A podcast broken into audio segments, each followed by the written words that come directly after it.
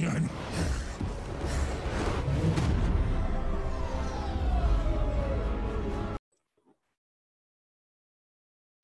welcome back guys, welcome back to our channel. Kembali lagi uh, bersama Kryptonian Channel. Uh, kali ini kedatangan tamu spesial, special guest, Mas Evan Stinger.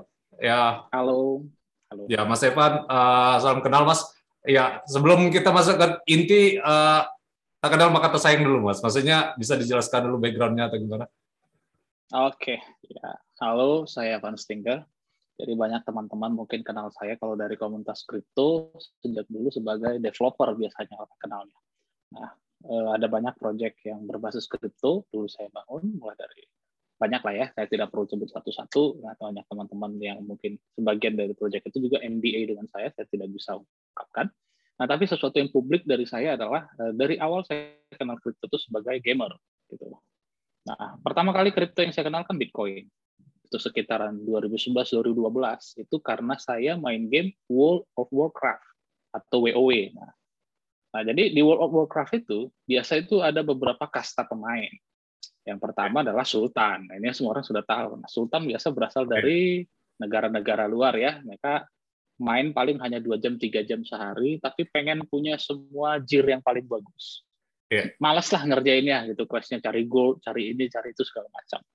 Lalu ada juga kasta pemain yang kompetitif ikut turnamen ini ikut acara ini segala macam. Rajin banget lah biasa jadi leader. Ya, ya kan? Nah selanjutnya ada kasta seperti saya yaitu gold farmer yang cari duit cari makan di game. Ya benar. Kami biasa jadi dulu itu jadi babu-babu istilahnya tukang suruh leader nanti suruh ngumpulin quest buat ini segala macam gitu yang sultan suruh cariin cariin itu kita kadang jual dan juga kita jualan game time waktu itu game time itu waktu main di World of Warcraft itu kita bukannya dapat duit tapi kita wajib bayar Benar. Nah, dulu yang kalau World of Warcraft itu dulu nggak begitu populer di Indonesia. Yang populer di Indonesia waktu itu adalah Ragnarok Online pertama kali. Ya, kita mau main beli voucher. Beli voucher. Nanti voucher ini kita tukarkan dengan jam main. Jadi kita bukan bisa langsung main begitu saja. Jadi kita harus beli voucher dulu untuk membeli jam bermainnya. Jadi zaman dulu budayanya main game online itu dekat uh, hubungannya dengan ya anak-anak tajir lah ceritanya ya. Nah, sementara kita yang cari duit dari situ sebenarnya udah kayak pesuruh-pesuruhnya jadi joki dan semuanya. Okay. Nah, saya kenal dengan Bitcoin itu karena beberapa teman saya ini kita mau tukaran aset, mau jualan, mau barter, mereka nggak bisa transfer ke rekening bank. Beda negara toh. Nomor yeah. dua, waktu itu saya masih sekolah, belum punya KTP, belum punya rekening. Iya benar. Lalu ada sebelum dengan Bitcoin juga ada namanya Liberty Reserve. Nah ada uang-uang digital lain sebelumnya ada Bitgold. Nah, ya. ada PayPal, tapi PayPal itu cukup mahal pada saat waktu itu karena ya. fee-nya tinggi dan nukarnya di kaskus. Kan. Sedangkan waktu itu Bitcoin murah fee-nya dan bisa saya jual langsung ke pulsa di kaskus. Bayangin, di kaskus ya. tuh. Jadi dengan teman di kaskus jual Bitcoin dapatnya pulsa. Belum ada Mount Gox semuanya masih berpikir Bitcoin itu nggak lebih penting dari PayPal. Jadilah pada saat itu ya kita punya Bitcoin itu biasa aja. Lalu seiring dengan waktu ada LTC, Litecoin dari Charlie Lee. Nah, saya bahkan pernah jadi fanboynya Charlie Lee. Oh. Kenapa? Karena beliau ya beliau lebih jelas dulu ya. Satoshi Nakamoto bagi kami itu sesuatu yang nggak jelas kan gitu ah. orangnya nggak ada. Nah, hanya bisa komen-komen aja di Bitcoin Top Forum. Orangnya nggak nampak. Dulu ya bagi kami seperti itu. Karena Charlie Lee dari Google dulu ya. Ya seperti idola lah waktu itu kita pelajari itu.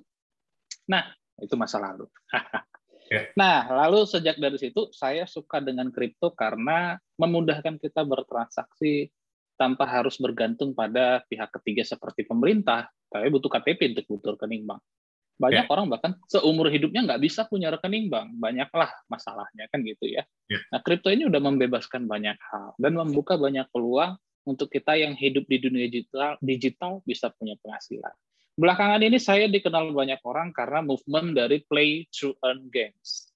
Jadi ada game-game permainan game ya yang konsepnya play to earn. Kamu main kamu dapat duit Hmm. Ini asing bagi kami yang gamer zaman dulu, di mana kami mau main game yang kalau mau menghasilkan duit, kami bayar dulu.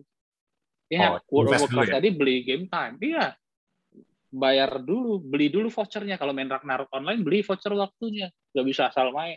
Jadi udah modal banyak, modal ke warnet, modal lagi. Ya. Karena zaman dulu rumah punya eh, banyak modalnya. Zaman dulu rumah kalau punya internet mewah banget itu. Tajir ya, banget itu. Belum ada kita main di warnet itu, game center. Nah, jadi berangkat dari sana, saya menyukai ekosistem uh, kripto itu. Nah, waktu mulai timbul ada permainan atau game yang menggunakan konsep play to earn, itu sebenarnya karena mereka menggunakan teknologi blockchain untuk membuat aset-aset game itu menjadi NFT, yaitu non-fungible tokens. Hmm. Artinya hmm. aset game tersebut itu jadi milik pribadi si pemain tadi. Ya, benar. Seberapa penting hal ini sebenarnya? Karena banyak teman-teman nggak merasa penting awalnya. Gini, kalau kalian sudah pernah mainkan sebuah game bertahun-tahun, ini pendapat banyak orang ya, dan ini ini ini pepatah lama sebenarnya. Ya. Kenapa ya. uh, artis yang yeah. menciptakan sebuah karya itu itu terlihat begitu hidup dibandingkan ada artis lain itu karyanya kayaknya biasa-biasa aja. Yeah, Mungkin realisnya luar biasa, lukisannya realistis sekali. Tapi yeah. ada orang karyanya yang lukisannya mungkin kok kayak gores-gores gitu gitu kan kok harganya yeah. mahal. Tapi kita bisa merasakan feel atau hidupnya. Beberapa artis itu menginvestasikan hidupnya di dalam karyanya. Jadi yeah. di dalam karyanya itu, itu ada jiwanya dia yang tertinggal di sana. Hmm. Kalian tahu berapa lama Leonardo da Vinci menyelesaikan lukisan Mona Lisa? Oh, yes. Lama sekali. Lukisan itu sudah ditimpa berulang-ulang kali. Yeah. Sampai hari ini kita semua kenal apa itu Mona Lisa. Siapa yeah. yang buat? Leonardo da Vinci kan gitu. Karena ada jiwanya yang tinggal di sana. Menghidupkan karya tersebut. Pada saat kita bermain game bertahun-tahun, saya punya karakter di World of Warcraft misalnya atau uh, yang lagi belakangan lah banyak orang teman teman uh, kalau Diablo 3 teman-teman mungkin ada yang tahu ya Diablo 3 yang paling terakhir bisa oh, main di Nintendo uh, hmm. bisa main di PC ada saya teman saya lihat ribuan jam bukan lagi ratusan jam ribuan jam bisa dilihat intinya kan profilnya kan bisa main dari Steam bisa main dari Nintendo juga sekarang ya dia udah kumpulkan semua Kanai Cube itu penuh semua. Ya. Equipnya semua legendary full semuanya. Ya benar. Kebanggaan luar biasa setiap kali kalau lagi di online. Iya sih. Oh, perspektif gamer udah kayak gitu ya. Jujur aku dulu mas ini apa uh, sempat juga jadi gamer gitu main RF dulu pas masa SMP. Cuman udah gantung mouse nggak main nggak main game lagi. Iya. Enggak, pertanyaan saya sekarang. Server RF-nya masih ada nggak? Nggak ada sih, nggak tahu. Udah nggak nggak ngurus lagi saya. Udah nggak tahu masalah game lagi. Udah udah pensi lah, udah gantung mouse lah. Udah nggak ada lagi servernya. Iya. Artinya apa pun yang udah kamu bangun dulu di sana hilang. Don, ya benar. Ya. Jadi, jadi itu ya guys. Saya yang main, ya yang saya bilang, teman saya yang main Diablo 3 tadi udah sampai ribuan jam. Hilang. Oh iya benar. Hilang ya. Hmm. Nah, jadi ribuan uh, jam dalam hidupmu mengerjakan sesuatu, iya, dan betul. itu nggak akan bisa kamu bawa ke mana-mana dan itu tidak pernah jadi milikmu. Jadi banyak gamer di dunia ini main game, tapi pada akhirnya ya apa pun yang dia bangun di sana tidak bisa jadi miliknya. Oh, dan uh, makanya uh, NFT ini kayak jadi solusi gitu ya, Mas, biar dia bisa jadi milik dia gitu. Benar sekali. Itulah oh, iya. alasannya kenapa NFT itu ada. Sehingga oh apa pun yang kita bangun di game yang berbasis NFT itu milik kita. Itu 100% hmm. milik kamu dan aset kamu. Seandainya misal mau ceritanya kamu boring, mau pensi, kamu bisa jual kan asetnya. Atau ada malah disewakan aja asetnya. Ah, pengen ya. liburan dulu ke mana, nggak usah dikerjain. Malah ngasilin duit. Coba oh, ya. kalian bayangkan. Berarti NFT itu sebuah properti. Ya, digital ya property. Kan? Ya. Digital property. Nah, ini satu kemajuan bagaimana Eh, kita-kita yang senang dengan dunia digital ternyata bisa hidup dari situ. Itu dulu salah satu impian saya dan memang tetap jadi cita-cita saya dan saya buktikan sampai hari ini. Karena dulu banyak orang yang berpikir si Evan main game aja kerjanya masa depannya gimana? Iya iya iya.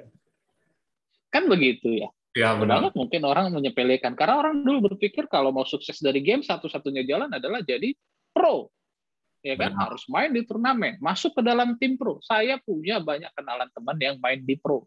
Penghasilannya juga nggak seberapa, capeknya minta ampun. Istilahnya mereka kayak di abusive banyak ya, dimanfaatin habis-habisin, iya. Ya, ikut ini, ikut itu segala macam. Ya udah jadi kayak karyawan memang digaji sekian. Ya, tapi ya. ya dia harus belajar ini, dia harus ikut ini. Besar sekali. Lama-lama sesuatu yang tadi jadi hobi dia, ya. jadi sesuatu yang tidak fun lagi. Ya, benar. Karena keterikatan tadi kan. Oh, ya. ya, nah, jadi itu. Dengan, ya.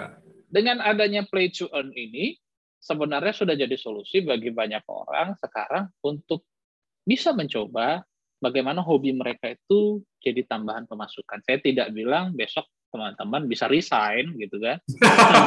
Berhenti kerja 100% langsung di sini. Ya kalau kalian melihat penghasilan kami-kami yang mungkin sudah lama di Play to Earn, mungkin ngelihatnya wah itu gila itu. Penghasilannya sehari udah gaji orang setahun bisa nanti. Nah, memang Benar. sebesar itu kan gitu. Tapi bukan berarti semua orang bisa langsung terjun dan seperti itu. Apa yang saya hasilkan hari ini sebenarnya udah usaha saya dari hampir 10 tahun yang lalu. Kalian hanya lihat enaknya aja. Kalian belum lihat perjuangannya kayak apa. Di mana yeah. banyak game-game yang kami invest dan kami mainkan mati juga beberapa. Uh. Nah, yang kelihatan kan hanya yang bersinar-bersinar saja. Gitu. Ada yeah. pertanyaan? Ya, itu itu nggak cuma hanya di NFT sih, di Bitcoin juga kan kayak ngomong gampang kayak gitu kan. Kalau misal udah satu hmm. juta dolar dia kayak oh laki oh, kayak gitu kan ya kayak gitulah ah, wajar lah itu manusia mas kita nggak bisa salahkan juga terus uh, jadi itu itu itu bagus jadi nanti pasti akan ada yang berbicara seperti ini mengingat ke Bitcoin tadi berarti sebenarnya play to earn game ini ponzi dong hanya nguntungin orang yang duluan kan pemikiran begitu ya Benar. Nah, saya kan jawab kenapa itu tidak begitu. Dulu orang bertanya, mengatakan hal yang sama terhadap Bitcoin. Enak banget yang beli Bitcoin dulu satu dolar nggak nyampe juga bisa dapat banyak. Ya? Enak banget katanya hari ini saya mau beli udah terlambat dong. Kalian udah untung duluan. Ngayang-ngayain yang duluan dong saya. Bahasanya seperti itu. Iya. Padahal sebenarnya konsep aset di dunia ini hampir semuanya sama. Kenapa nggak nenek moyang saya dulu duluan beli tanah aja di itu di benar, segitiga benar. emasnya Jakarta itu biar iya. langsung saya triliuner kan gitu kan? Iya. Nah, tapi kan gini, peluang Jakarta dan opportunity. Iya benar. Ya benar, peluang atau opportunity itu dihadirkan memang pada elemen-elemen yang um, tidak bisa diprediksi. Tuh.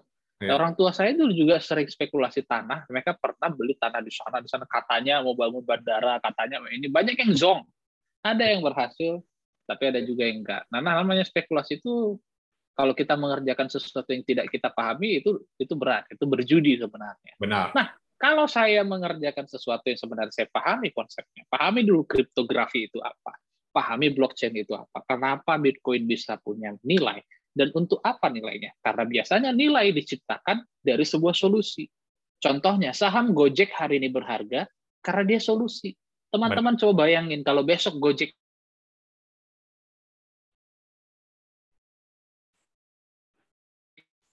Halo, cek, cek.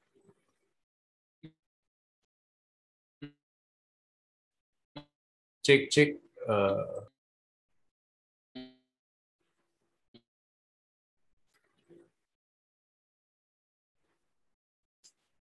hilang. Banyak yang hidupnya. Ya. Halo tes tes. Halo cek cek tes. Uh, suaranya kemute. Uh, ya. ya lanjut lagi mas. Ah, sorry ya. mas. Ya keputus. Sorry, sorry tadi terputus. Tuh. Ya, ya, Wifi ya. saya di rumah lagi gangguan. Oh iya sama kayak kemarin berarti. Ya, jadi, uh, ya. jadi ini ini ini ini pakai ini pakai hotspot dari handphone aja. Oh iya nggak apa-apa.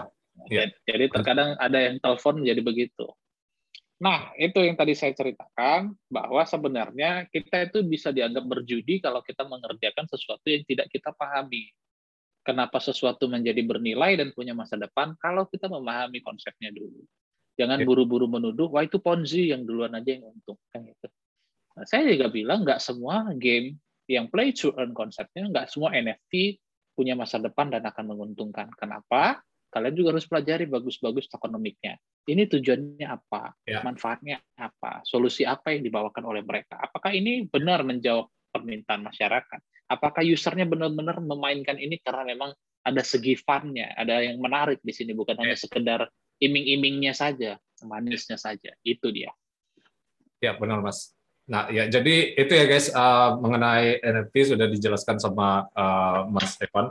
Uh, mungkin bagi yang noob yang belum tahu nih Mas, apa uh, bisa overview dikit lah NFTs itu apa, terus okay. uh, dan use case-nya seperti apa. Oke. Okay. Sebelum kita bahas soal NFT, saya anggap kalian sudah paham dulu blockchain itu apa. Itu umum ya, kalian bisa Google dulu. Kedua, kalian juga saya anggap sudah paham token itu apa, tuh kan? Okay. Karena NFT itu adalah non fungible token. Jadi token yeah. yang non fungible. Non fungible itu artinya tidak terikat. Nah, saya anggap kalian sudah paham konsep token dulu ya.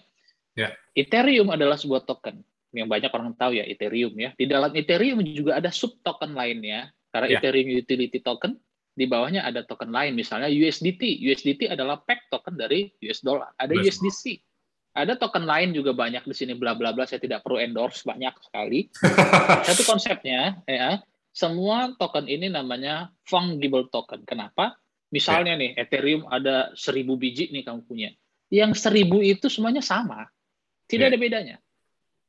Ya. ya kan? Semuanya sama dan tidak ada bedanya. Kalau ini kamu kirim ke orang lain itu juga tetap sama dan tidak ada bedanya. Yang disebut non fungible token itu adalah setiap token yang kamu miliki itu itu tidak sama dengan orang lain. Dia punya trait, ya. ciri-ciri yang berbeda dan tidak akan sama dengan yang lainnya. Misalnya kita katakan ada 100 NFT. Nah, 100 NFT ini semuanya beda, nggak sama. Ya. Sementara kalau 100 Ethereum ya sama aja, mau yang mana aja juga sama. Kamu bisa kirim 0,1, 1,3, 2,4, tetap itu juga. Benar. Dia tidak akan berbeda. Nah, tapi kalau misalnya NFT biasanya tidak divisible. Kamu tidak bisa belah dia. Masa gambarnya separoh? Ya, Masa benar. aksinya sebelah kakinya aja? Nggak bisa. Gitu ya. kan? Jadi dia itu punya trade. Itulah alasan kenapa ada konsep token NFT. Supaya setiap token itu memiliki trade istilahnya, atau sifat keunikannya masing-masing. Dengan adanya ini, kita bisa menciptakan sekelompok art misalnya atau seni yang punya trait beda-beda. Atau ya. dalam penggunaan game misalnya seperti karakter, karakter kan bisa punya sifat yang berbeda-beda. Kalau kita bermain game biasanya ada trait seperti strength, agility, ya kan? Speed misalnya, magic, ya, ya intelligence dan sebagainya. Nah ini kan berbeda-beda satu dengan yang lainnya. Ini akan menentukan harganya, ya. penggunaannya, gitu kan. Ada juga yang menentukan warna, kulitnya seperti apa, bentuk matanya seperti apa, hidungnya seperti apa. Istilahnya genetik ya. Jadi NFT itu berbeda satu dengan yang lainnya karena dia menyimpan trait, informasinya berbeda. Itulah konsep dari NFT. Nah, jadi kalian bisa memiliki setiap NFT khusus untuk milik kalian. Mungkin bisa jadi nggak ada lagi yang lain di tempat lain. Orang yang sama beda. Apa kalau kalian punya Ethereum ya orang lain juga bisa punya Ethereum sama aja, nggak ada ya. bedanya. Jadi paham ya konsepnya non fungible tokens. Ya, ya seperti Mas sebut tadi kayak digital property gitu ya, Mas. Berarti ini hmm. uh, kayak illiquid gitu ya, susah dijual kayak gitu. Ah, itu dia hal yang bagus pertanyaannya. Berarti sama kayak rumah kan gitu. Ya. Saya bisa aja bilang, wah ini rumah saya nilainya 1 M. Ya. Tapi saya pasang misalnya di koran juga belum tentu ada yang nawar. Benar. Iya kan? Ya. Belum tentu juga yang nawar langsung beli. Beda yeah. dengan contohnya, saya misalnya bawa emas ke toko emas. Yeah. Harga pasaran berapa? Udah saya keluar langsung bawa duit. Ya, benar. Liquid sekali, langsung jadi. Kan gitu. Ada juga surat-surat berharga seperti saham bisa langsung dijual dan yang lainnya. Ada juga beberapa aset liquid lain seperti ya logam mulia lain yang sudah langsung ada harga as dan bitnya yang jelas. Ya, benar. Itu dulu. Ada as dan bitnya yang jelas. Nah, hmm enggak semua memang uh, eh, NFT itu tidak memiliki harga bit. Hmm. Ada, ada konsep tertentu yang memiliki harga bit, tapi biasanya semuanya rata-rata adalah as. As artinya dia minta harga segitu. Dia bisa pajang misalnya kayak iklan. Saya jual mobil saya harga sekian. Ah. Tapi kan orang mungkin akan nego, belum tentu langsung mau beli di harga itu. Kecuali Benar. dia bantingnya nggak masuk akal di bawah market. Atau ada yang banting harga mobil second Fortuner 100 juta orang ya. udah takut sebenarnya. Ya, ini asli apa enggak ya? Masa ada yang jual Fortuner 100 juta kan gitu. Nah, ya. jadi ya itu menjual terlalu murah juga membuat orang tidak nyaman. Artinya ikut aja harga pasarnya. Benar, beberapa NFT kebanyakan illiquid, terutama NFT yang art sifatnya, seni ya. Karena apa? Memang seharusnya seperti itu. Tidak pernah ada penjualan barang seni di dunia nyata ya, yang sangat cepat. Nggak ada. Biasa dijual juga kalau yang sudah bernilai tinggi itu melalui proses panjang. Dikurasi dulu. Ada kuratornya. Kuratornya ini bersertifikat. kuratornya ini setelah mengkurasi juga ada lembaganya lagi yang mengaudit kurasi tersebut benar nggak sesuai standar berapa ya. kurasi harganya lalu nanti akan dijual di auction house pelelangan pada tanggal tertentu nggak sembarangan hmm. ya kan nah setelah juga nanti terbeli dengan cara yang benar dibit belum tentu juga dilelang langsung laku panjang benar. ya jalannya Nah, ya. apalagi art yang ada di digital, nggak semua orang bisa mengakui nilainya, value-nya tadi langsung. Bisa aja kamu pasang foto cekrek dogi kita ya kan, kita pasang langsung di OpenSea, minting langsung NFT-nya, pasang 20 Ethereum. Iya, iya. Itu siapa? Anjing siapa? Anda siapa? Kamu siapa? Ya. Kan begitu. Ya, Nah, jadi bukan segampang itu dan makanya banyak orang bilang itu tidak liquid gitu. Tapi ya. beberapa seperti yang sudah punya platform yang bagus kayak game ya, kayak Splinterlands contohnya. Splinterlands ya. itu setiap kartunya adalah NFT, tapi di sana selain marketnya kamu bisa pasang mau jual berapa, hampir semua kartu punya harga bid. Sudah ada yang menawar kira-kira 10% di bawah harga jual. Ya, Artinya kalau kamu kepepet, kamu buru-buru pengen dapat duit gitu kan, langsung jual ke bidnya aja. Kamu langsung keluar dapat duit. Oh. Sangat liquid sekali marketnya. Kenapa? Karena memang kondisinya sekarang demand lebih tinggi daripada supply-nya. Sehingga oh. banyak banget yang mau beli, ngantri. Tapi mereka ngantri, nggak buru-buru belinya. Bikin harga bid dulu. Oh, Biasanya bener. sekitar 10% di bawah harga pasar. Jadi kalau yang ngebid itu kan untung jadinya. Dapat ya. lebih murah daripada dia buru-buru belinya. Kalau hmm. dia buru-buru, dia terpaksa beli dari yang sudah pajang, kan gitu. Ya, Jadi benar. ini lawannya. As dan bid itu seperti itu. Tergantung kamu butuhnya apa. Kalau kamu buru-buru, terima dong harga yang lebih mahal. Kalau kamu misalnya nggak buru-buru, ya kamu bisa masangnya lebih nyantai gitu ya. ya. Nah, itulah konsepnya liquidity di dalam NFT. Jadi pintar-pintar teman-teman ya, jangan asal beli sesuatu dengan harapan, oh ini nanti lagi naik. Iya, iya. Ya kemarin kan banyak yang ikut PFP kayak gitu ya, beli penguin lah, beli CryptoPunks lah, beli ya, apa banyak, lah gitu. Banyak, iya. Ya aku ngeri gitu sih Mas. Iya, kan Mas tadi kan udah jelaskan mengenai uh, likuiditas dari market dan itu berdasarkan bid, hmm. bid atau as. Uh, sedangkan Mas tadi bilang juga di awal uh, ini apa uh, ketika harga di apa demand itu naik berarti uh, berbanding lurus dengan likuiditasnya kan. Nah, Benar jadi sekali. Ya. Nah, tapi ketika kalau udah crypto bubble, Mas, nah, ntar misal ada bulan lagi ini lanjut dan apa kejadian lagi kayak gitu, Menurut Mas NFT bakal bubble-nya agak ini nggak sih? Maksudnya lebih parah nggak sih dari ICO? Soalnya uh, nggak nggak liquid juga pertama ada NFT yang worthless tapi dihargai berapa kayak gitu kan yang FOMO. Nah jadi menurut oh. gimana ya konsepnya apa? Aku salah pemikiran aku. Pertanyaan Benar. pertanyaan kamu bagus. Aku ya. akui pertanyaannya bagus, tapi saya dalam kondisi yang ada konflik of interest kalau menjawabnya seperti itu. Karena saya juga masih terlibat di beberapa proyek NFT gitu kan lucu ya. juga ini ntar nanti video bakalan muncul tuh. ya udah mas gak usah dijawab gak usah dijawab. Ya, ya udah. Nah tapi nggak apa-apa saya kan jawab sedikit biar teman-teman bisa belajar. Ini kan edukasi saya mau kalian belajar terutama yang masih ngerti bahasa Indonesia.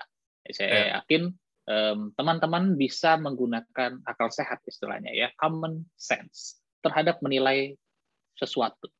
Ya. lalu melihat sebuah pergerakan pasar apa yang membuat sesuatu bisa jadi seperti itu.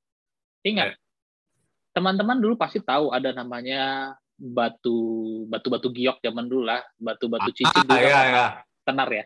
Bacan ah, ya kan? Ya. banyak ya batu batunya batu akik gitu kan. Sampai Thanos juga pakai itu dicari. Keliling semesta dia nyari lima batu akik. Nah yeah. jadi kira-kira teman-teman bisa melihat gambaran seperti itu. Kalau misalnya lagi trennya bagus mungkin harganya bagus. Kalau nanti trennya mati itu bukan emas. Kita nggak bisa langsung liquidkan karena dia tidak punya trade atau nilai yang memang bisa bertahan diakui dari dulu sampai sekarang. Kecuali dia punya utilitas. Nah ini yang menarik. Kenapa saya senang berada di ekosistem NFT yang berbasis game? Ya. Karena NFT-nya ada utilitasnya. Dia bisa digunakan. Ya, dia benar. punya manfaat selain hanya untuk diperjualbelikan begitu saja. Artinya saya bisa pakai itu bermain, dan pada saat saya bermain, saya bisa menghasilkan. Kalau saya nggak suka bermain atau tidak punya waktu bermain, saya bisa sewakan. Ada banyak konsep menyewakannya ke orang lain. Karena ya. orang lain yang mau bermain dengan punya kita juga bisa aja nggak kita sewakan. Ada teman saya yang lebih memilih mencari temannya, adiknya atau saudaranya, dia kasih pinjamkan, nanti bagi hasil ya. Karena ya. konsep blockchain sekarang ini aman. Ini berbeda dengan misalnya kalian meminjamkan sepeda motor ke teman kalian untuk dia bawa misalnya ojol. Ah. Ada resiko di sana. Ya. Kalian bisa nangkap resikonya kan? Banyak sekali resiko di sana. Mempercayakan barang kalian ke orang lain. Nah, kalau di dalam dunia blockchain dan NFT tadi, resikonya kecil sekali. Karena pendelegasian dilakukan melalui smart contract. Dia nggak bisa jual barang kalian. Dia hanya bisa pakai sesuai yang kita tentukan. Kalau kita mau tarik kapan saja bisa kita tarik dan transparan berapa hasilnya kita bisa tahu. Jadi baginya pun lebih mudah. Kalian bisa atur dari awal. Artinya digital property yang kita miliki di NFT sekarang ini sangat luar biasa. Dan ini sebuah kemajuan finansial sebenarnya. Meminjamkan aset kepada orang lain lalu mendapat bagi hasil di dalam dunia perbankan konvensional pun sekarang masih susah. Masih ya. panjang jalannya. Ya. Namanya corporate loan, corporate banking. Itu isinya besar sekali Ah. dan pekerjaan yang sangat serius sekali. Mendatangi pabrik, misalnya dari pengusaha, mengecek kelayakannya, benar nggak dia bisa menghasilkan omset sekian sebelum dapat pinjaman dan ini dan itu. Ada misalnya perusahaan memberikan pinjam, memberikan apa namanya jaminan surat tanah atau surat pabrik, emas batangan, ya? apa itu ya kolateralnya. Ada banyak itu. Biasanya perdagangan antar negara harus dideposit dulu supaya menjaga bahwa benar mereka akan mengirim sekian kan gitu kan. Nah, itu itu itu sesuatu bisnis yang besar di dunia ini yang banyak orang mungkin uh, nggak nyampe ke sana ya karena dia memang benar-benar yeah. besar sekali. Itu sudah terjadi di dalam dunia digital sekarang. Dan teman-teman bisa turut berpartisipasi membangun aset digital kalian dengan harga yang murah. Dimulai dari hari ini. Tidak perlu terlalu mahal. Dan ya saya tidak bilang kalau kalian ikut-ikut PFPR itu yang gede-gede itu nggak bisa untung, bisa aja. Tapi yeah. kalian ya jaga diri di sana crypto world itu adalah lebih lebih liar daripada wild west gitu kan. Wild Benar. west di mana orang bisa pegang senjata gitu. Lebih liar dari situ. Benar. kalian tidak bisa percaya pada siapa pun di internet. Kalian harus punya anggapan siapa pun yang DM saya yang saya tidak kenal adalah scammer. Iya. harus punya anggapan seperti itu. Itu loh. Ya. jadi istilahnya langsung praduga jelek aja dulu. Ya, siapa pun benar. adalah penipu sebelum dia tidak terbukti tidak seperti itu. Jadi hati-hati Aduh, Kembali kan, bukan uh, praduga tak bersalah. Tapi ya, itu yang akan menjaga kalian sejak dulu. Jadi jangan pernah berharap pada sesuatu yang too good to be true. Masa aja, bayangkan pikirin. Ada orang lihat emas, terus dia kasih tahu kalian. Itu nggak mungkin. Percaya dengan ya, saya. Ya dia akan ambil buat dia sendiri, diam-diam aja.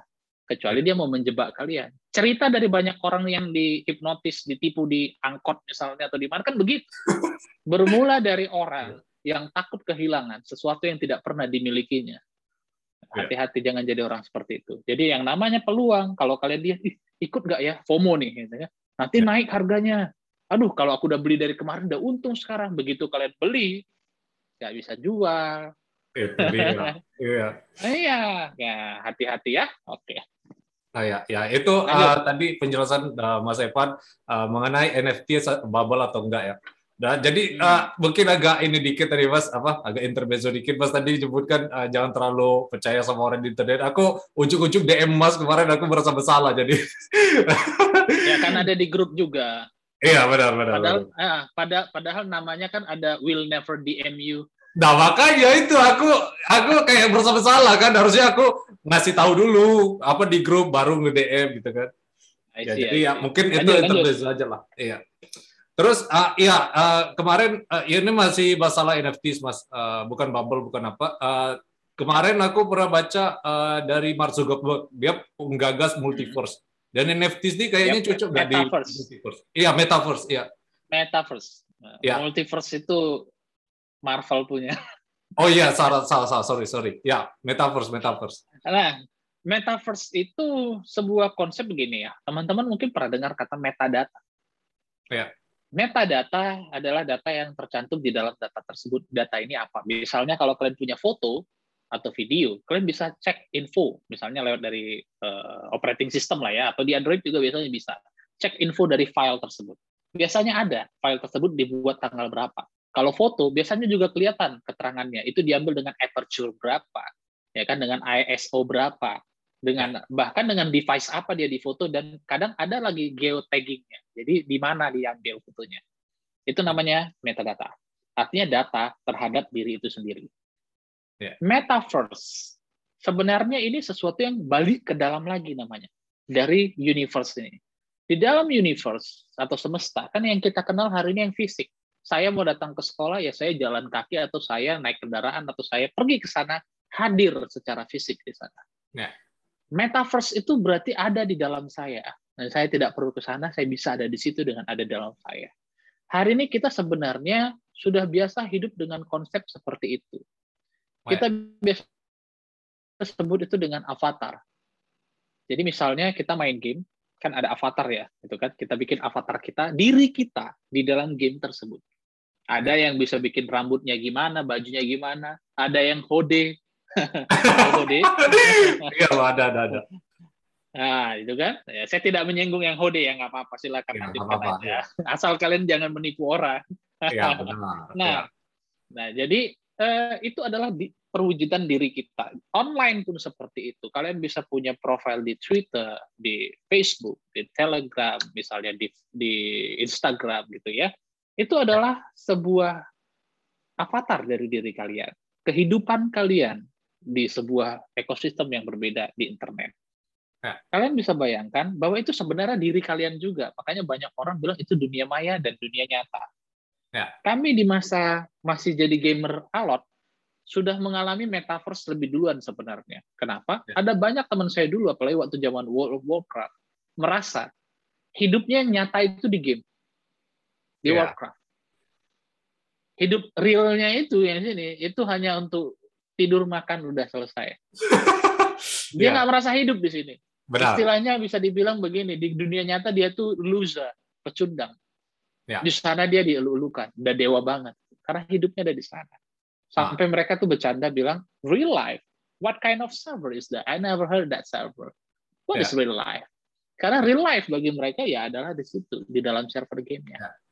Nah, hari ini mungkin juga berhubungan dengan adanya pandemik, di mana orang terbiasa meeting dengan orang lain ya kayak kita ini jarak jauh, ya, ya kan kita nggak pernah jumpa sebelumnya bahkan, tapi kita bisa bikin konten bersama, ngobrol bersama, seakan-akan kita tetap muka sekarang. Ya. Ini sudah terjadi, sudah ada di sini. Ini sesuatu yang zaman dulu hanya kita lihat misalnya kayak di film-film Angling Dharma. Baskom, Aing, ya, ya, gitu ya, kan. Ya, ya, dia pakai ilmu yang sakti mandraguna, uh, uh. bisa video call dengan orang. ya, ya, ya, ini sesuatu yang zaman dulu kita anggap magic bukan? Iya, benar. Waktu kita masih kecil ini magic dan hari ini kita udah hidup di dalam ini. Yeah. Makanya saya selalu sangat senang dengan teknologi sama seperti saya sering cerita, Harry Potter is a wizard. Is a born as wizard. Dari lahir udah jadi wizard. Dan yeah. dia tidak pernah sekalipun tidak terpukau, tidak terkagum sama yang namanya magic. Yeah. Yang paling bagus momen saya ingat waktu dia masuk ke dalam sebuah tenda, itu ada turnamen Quidditch, gitu kan? Yeah. Ternyata tenda yang kecil dia masuk ke dalam sebesar stadium rumahnya di dalam, dan dia terpukau. Wow, I love magic. Dan sama seperti dia bilang, itu saya suka bilang, I love technology. Karena yeah. technology is the real magic. And right now, everything that we have will be worthless without our technology. Kan? Luar biasa keberadaan yeah. teknologi yang bisa menciptakan banyak kemungkinan bagi kita hari ini. Nah, jadi metaverse itu adalah bagaimana kita bisa hidup di dunia nyata dan di dunia maya tadi itu disatuin. Hmm. Saya kasih contoh. Pada zaman pandemi kemarin, ada universitas yang mengadakan wisuda ya. di server Minecraft. Aduh, gawat. Peserta wisudanya hanya disuruh login aja ke server Minecraft, bikin bikin sendiri. Udah disiapin itu baju ya. toganya. Lu datang kan? Datang ke gedungnya, dibikinin gedung kampusnya di Minecraft. Wes, iya, betul mirip kampusnya, dibikinin podiumnya semua naik ke atas, lalu tinggal klik ke dosennya. Nah nanti di sana ada rektornya, diklik ya. tanda tangan eh, apa salam rektornya, terima diplomanya, foto, selesai pulang. Udah ada tata keramanya, ada ada panitianya, ada pesertanya ya. mereka duduk. Semuanya ya. di dalam game Minecraft. Gimana kalau misalnya di antara itu ada yang nakal, mau melakukan vandalisme, ya. coret-coret ah kayak gitu kan? bikin yeah. lubang dalam sampai ke bawah kan gitu. Uh-uh. Atau malah bikin lubang naik ke atas, bikin menara, nggak bisa. Kenapa? Yeah. Karena itu dibuatin sama adminnya gitu. Peserta yang datang itu hanya sebagai guest. Yeah. Ya konsepnya begitu. Nah, tapi yang jadi masalah dalam metaverse seperti itu kan ada ini tidak decentralized, ada ownernya. Dan kalau kita di sana kita tidak berkuasa kan begitu. Tapi Benar. itu udah, udah mencontohkan bagaimana kita bisa mewakilkan kehidupan kita di dunia nyata ya. di dalam metaverse tadi. Itu namanya metaverse. Kita hadir sebagai diri kita di dalam sebuah semesta yang lain yang menghubungkan di mana orang lain juga ada di sana. Karena ya. kalau kita hanya hadir di satu tempat yang kita buat sendiri, itu namanya imajinasi sendiri. Tapi Benar. kalau orang lain bisa melihat imajinasi yang kita lihat, itu metaverse. Mirip seperti kalian bermimpi di suatu tempat, tapi orang lain juga bisa hadir di mimpi itu dan melakukan sesuatu bersama dengan kalian. Ya. Ajaib kan? Ya. Itu metaverse itu.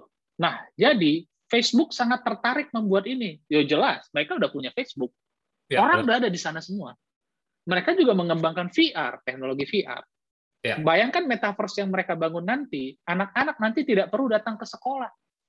Oh, anak-anak generasi sekarang aja kita udah lahir, ada generasi yang nggak pernah datang ke gedung sekolah sama sekali. Ada generasi yang nggak pernah tahu ada namanya jam istirahat, lalu main-main ke kantin.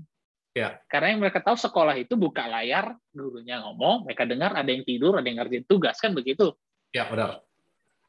Bayangkan ke depan nanti Oh, pernah nonton Ready Player One? Uh, belum. Belum. Itu bagus. Tonton tentang metaverse. Dan itu nggak akan jauh. Dan itu ah. tidak akan lama akan tercapai seperti itu. Di mana oh. nanti orang kan pergi kuliah atau ke mana-mana, cukup dari rumah, login saja, bisa mungkin pakai VR, ya. dan kita belajar, datang ke kampus, datang ke sekolah, tidak perlu di dunia nyata. Kalian akan terlindung dari pandemi, dari virus, apa dan, dan segala macam. Ya. Tidak ya. akan mengalami kecelakaan di jalan, tidak akan dirampok atau risiko lain. Coba bayangkan. Ya. Semua orang bisa bertemu, meeting. Nah, jadi ada satu kehidupan yang kita ciptakan di dalam kehidupan kita. Itulah metaverse. Dan ini hanya dimungkinkan dengan teknologi tadi. Dan metaverse bisa terhubung sama banyak hal. Bukan cuma konsepnya game, pekerjaan, kehidupan profesional.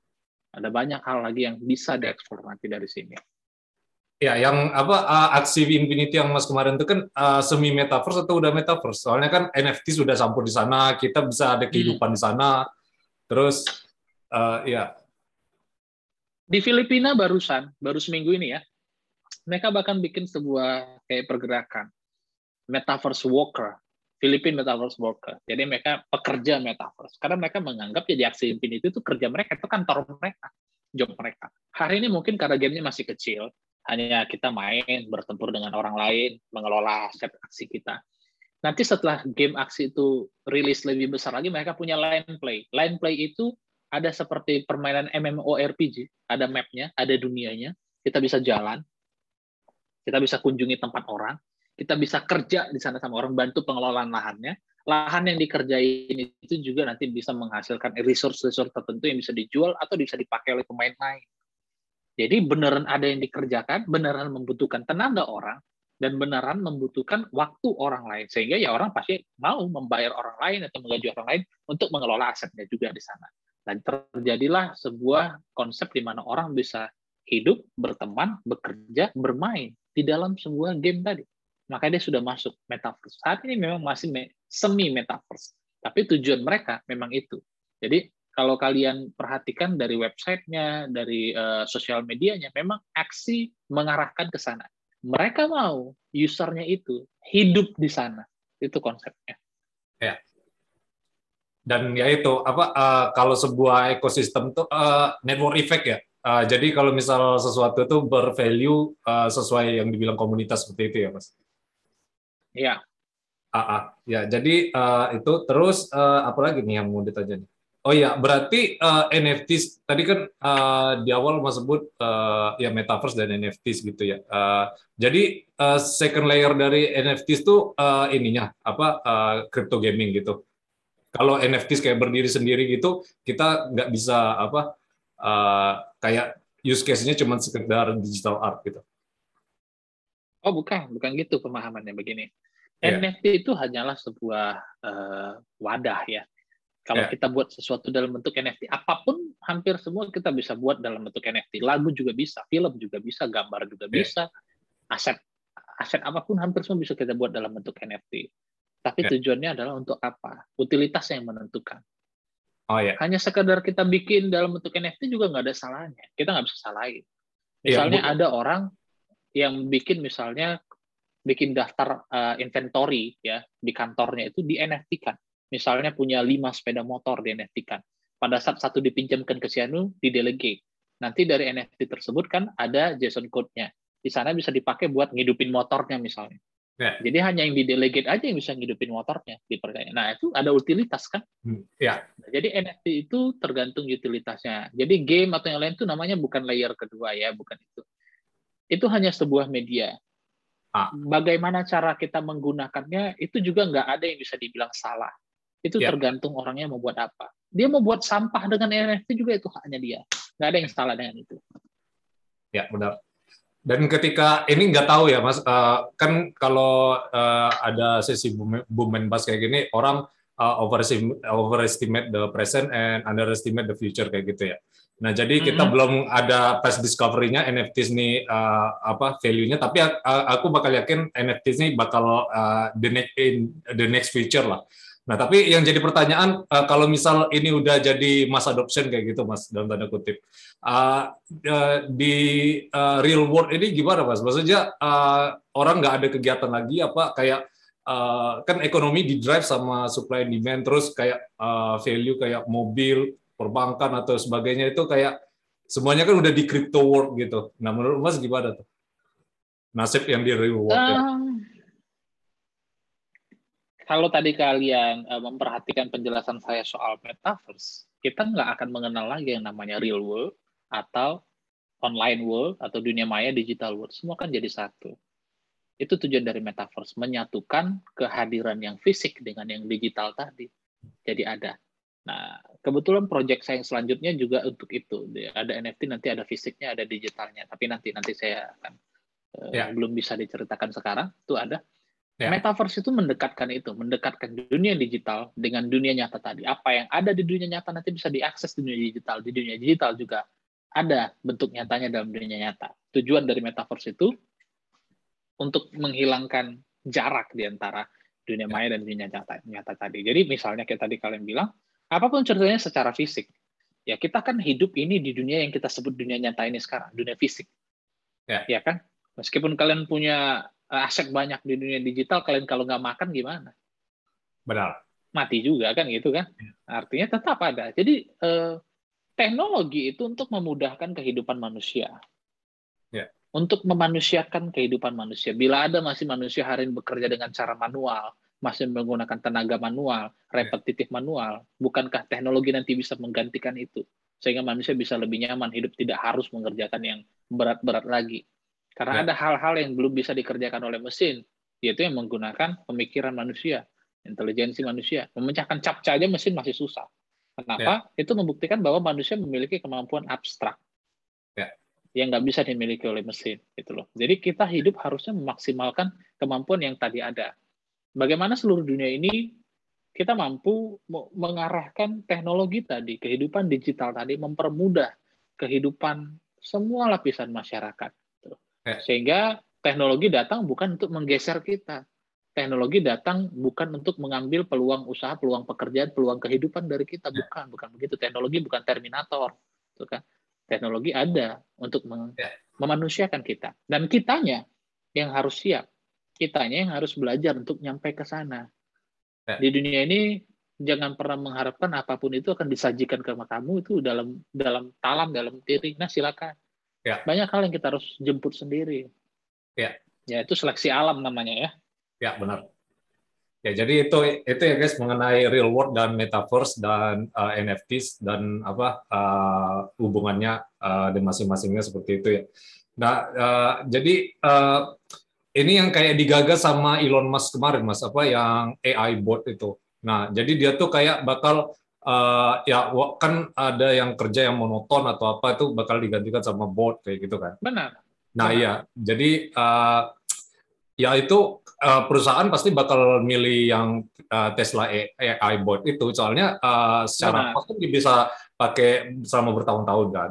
Nah, yang masalahnya yang jadi pekerja ini dan uh, dia tuh habis itu menggagas kayak UBI gitu kalau Mas pernah dengar universal ya, universal basic income memang harus itu solusinya. Nah iya, jadi uh, apa uh, produktivitas dari negara tuh bergantung pada uh, print money lagi yang kayak UBI itu. Jadi apa uh, ya. kayak gimana ya? Kalau masalah ekonomi kan agak ini ya, negara jadi nggak nggak stabil lagi. Menurut Mas kayak gimana itu? Saya bahkan sudah punya proyek berjalan dan masih dan berbasis blockchain juga yang menggarang mengarah ke arah UBI dan untuk Indonesia juga. Namanya lumbung.network. Kalau teman-teman sempat bisa mampir ke sana. Saya mengolah bagaimana eh, pengeluaran sehari-hari orang. Kita kan pasti punya pengeluaran sehari-hari kayak belanja sembako, makanan minuman, beli pulsa, beli paket data, bayar listrik, bayar internet segala macam. Selama ini kita dapat apa? Dan dapat apa? Hanya barang itu ya. ya Nah, saya mengubah bagaimana di ekosistem tempat yang saya bangun itu di Lumbung Network. Ya. Kita ya. mengerjakan itu tadi, harganya sama aja dengan di luar, bahkan sering kali lebih murah daripada ya. kalau kalian beli produk digital di Tokopedia atau yang lain. Lebih murah. Tapi kalian dapat di sana aset digital, tokennya ada.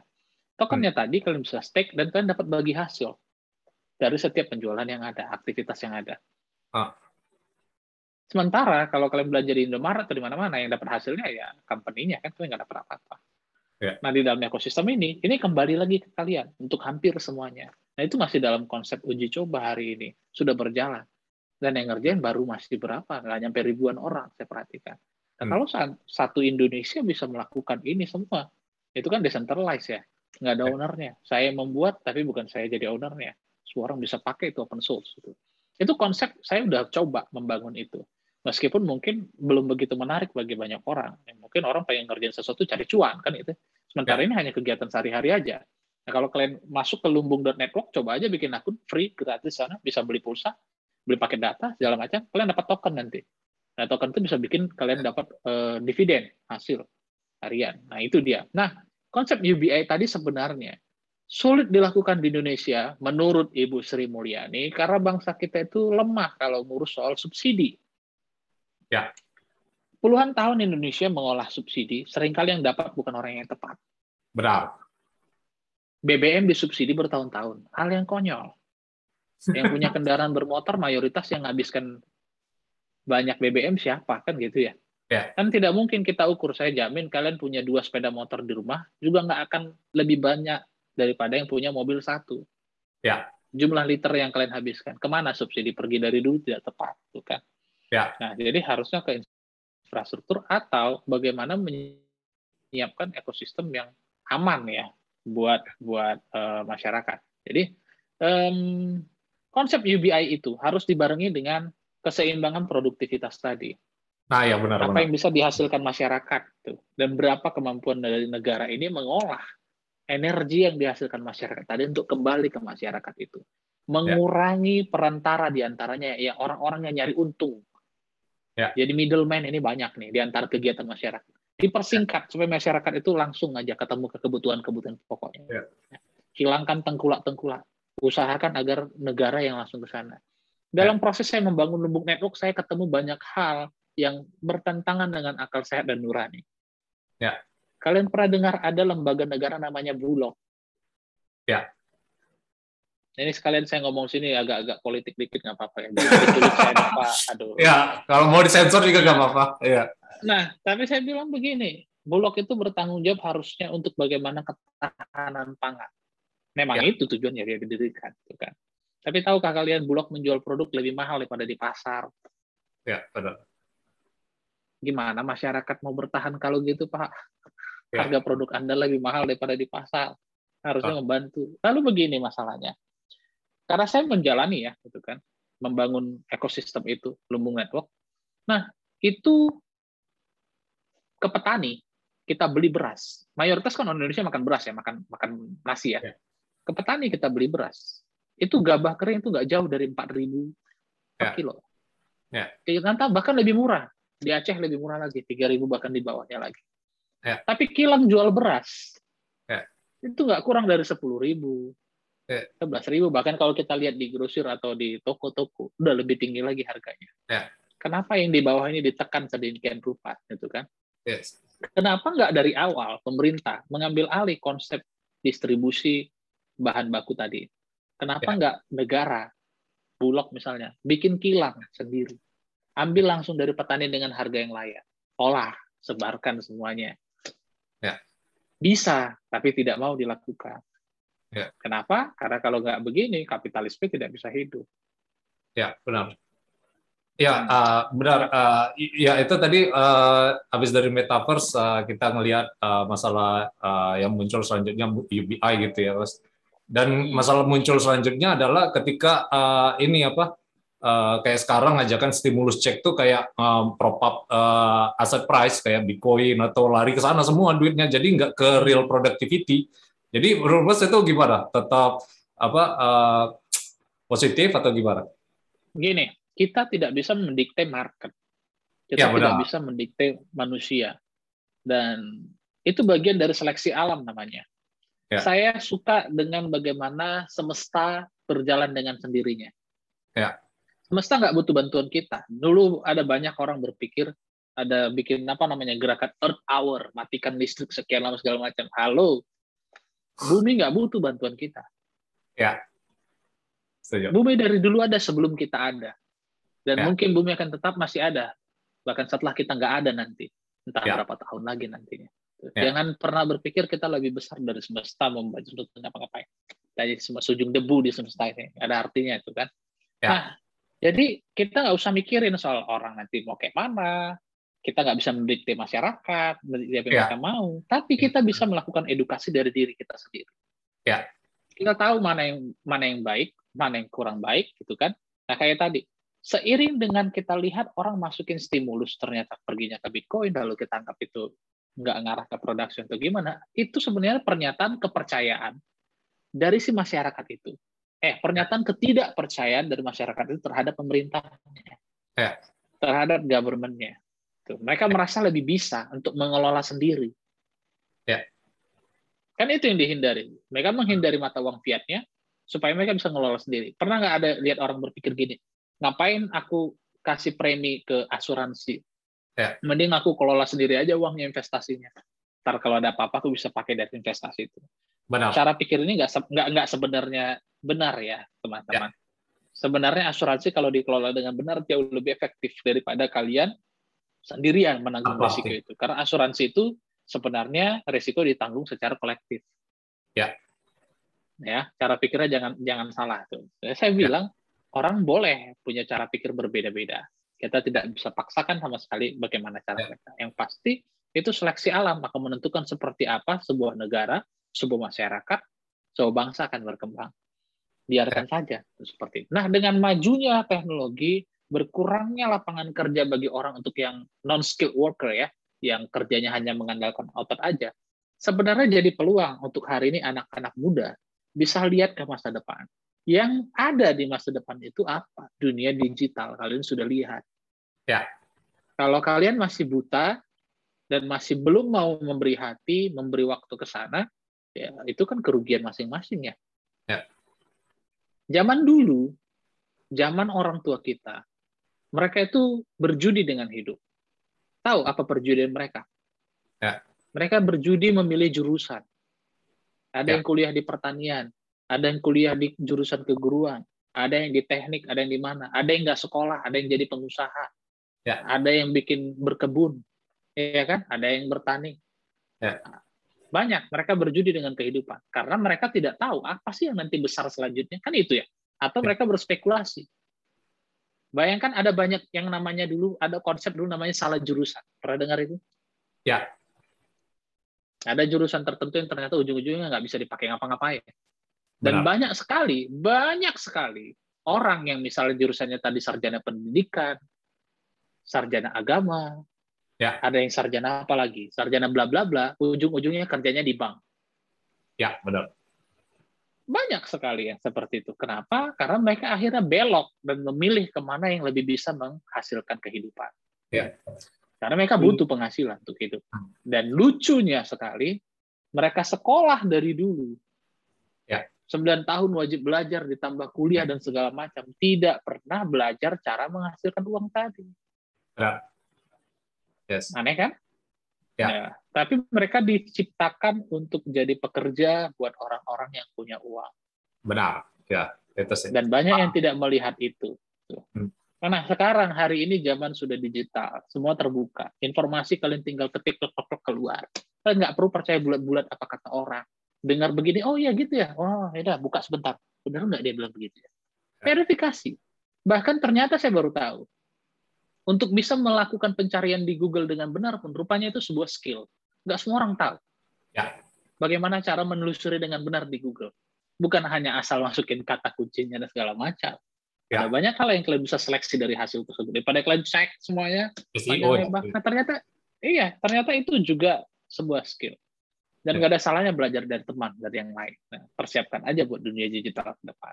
Apakah buat orang lain yang misalnya boomer ini udah terlambat? Saya nggak bisa komentar ya, saya nggak ada di sepatunya mereka untuk bisa jawab apa ini terlambat atau enggak. Tapi saya lihat ya, saya kan uh, punya banyak aset uh, aksi ada beberapa scholar saya yang bahkan usianya sekarang sudah di hampir 50 tahun. Ya. Masih bisa menghasilkan, masih mau belajar. Dan ya. masih cukup efektif bagi saya. Itu kan. Meskipun memang kalah performanya dibanding yang muda-muda ya penghasilan. Ya. Tapi bagi saya ya udah nggak apa-apa buat bantu dia lah. Lumayan ya. dia dapat penghasilan dari situ. Kan gitu. Jadi kira-kira seperti itulah tanggapan saya. Ah ya, seperti itu ya guys. Uh, jadi uh, berarti menurut Mas uh, kan tadi uh, kayak stimulus check atau UBI masuk ke aset price itu uh, jadi kayak bubble nih is never stop gitu Mas. Printing money is never stop. Jadi uh, kan uh, Bitcoin ini datang untuk mengatasi printing money yang fiat itu kan. Nah, jadi semuanya udah uh, emang harusnya seperti itu atau gimana? Bukan, bukan. Uh, Bitcoin bukan datang untuk menyelesaikan masalah printing money, bukan. Orang akan tetap printing money sampai kapan pun, dalam bentuk apa pun itu. Karena ya. konsep money bagi orang itu banyak. Tuh. Bukan cuma sekedar fiat yang kita kenal, sekarang kita sebut dengan money, banyak.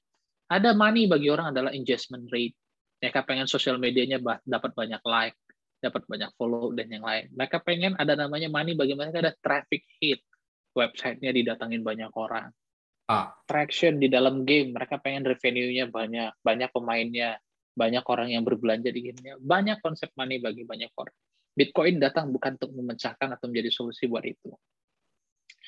Bitcoin hadir itu sebagai satu bentuk bahwa sebenarnya masyarakat mampu bersatu menciptakan sistem moneterinya sendiri. Ya. Bitcoin menginspirasi banyak hal setelah itu. Bahwa kita bisa tidak disensor, tidak dikendalikan, transparan, terbukti. Dan ya. kita bisa saling verifikasi, tidak perlu saling percaya satu sama lain. Aku udah transfer ya, ngapain percaya? Cek aja. Masuk ya. enggak? Cek khasnya, kelihatan. Nah, jadi Trust. kita bangun sebuah sebuah konsep trust yang diverifikasi secara terbuka. Nah ini yang di, di, dihasilkan oleh movementnya Bitcoin. Setelah Bitcoin tuh ada banyak hal yang timbul timbul dan tumbuh di dunia ini semuanya kita bandingkan ke sana dia jadi standar. Yes. Dia jadi tolak ukur untuk apa pun yang kita bangun ke depan.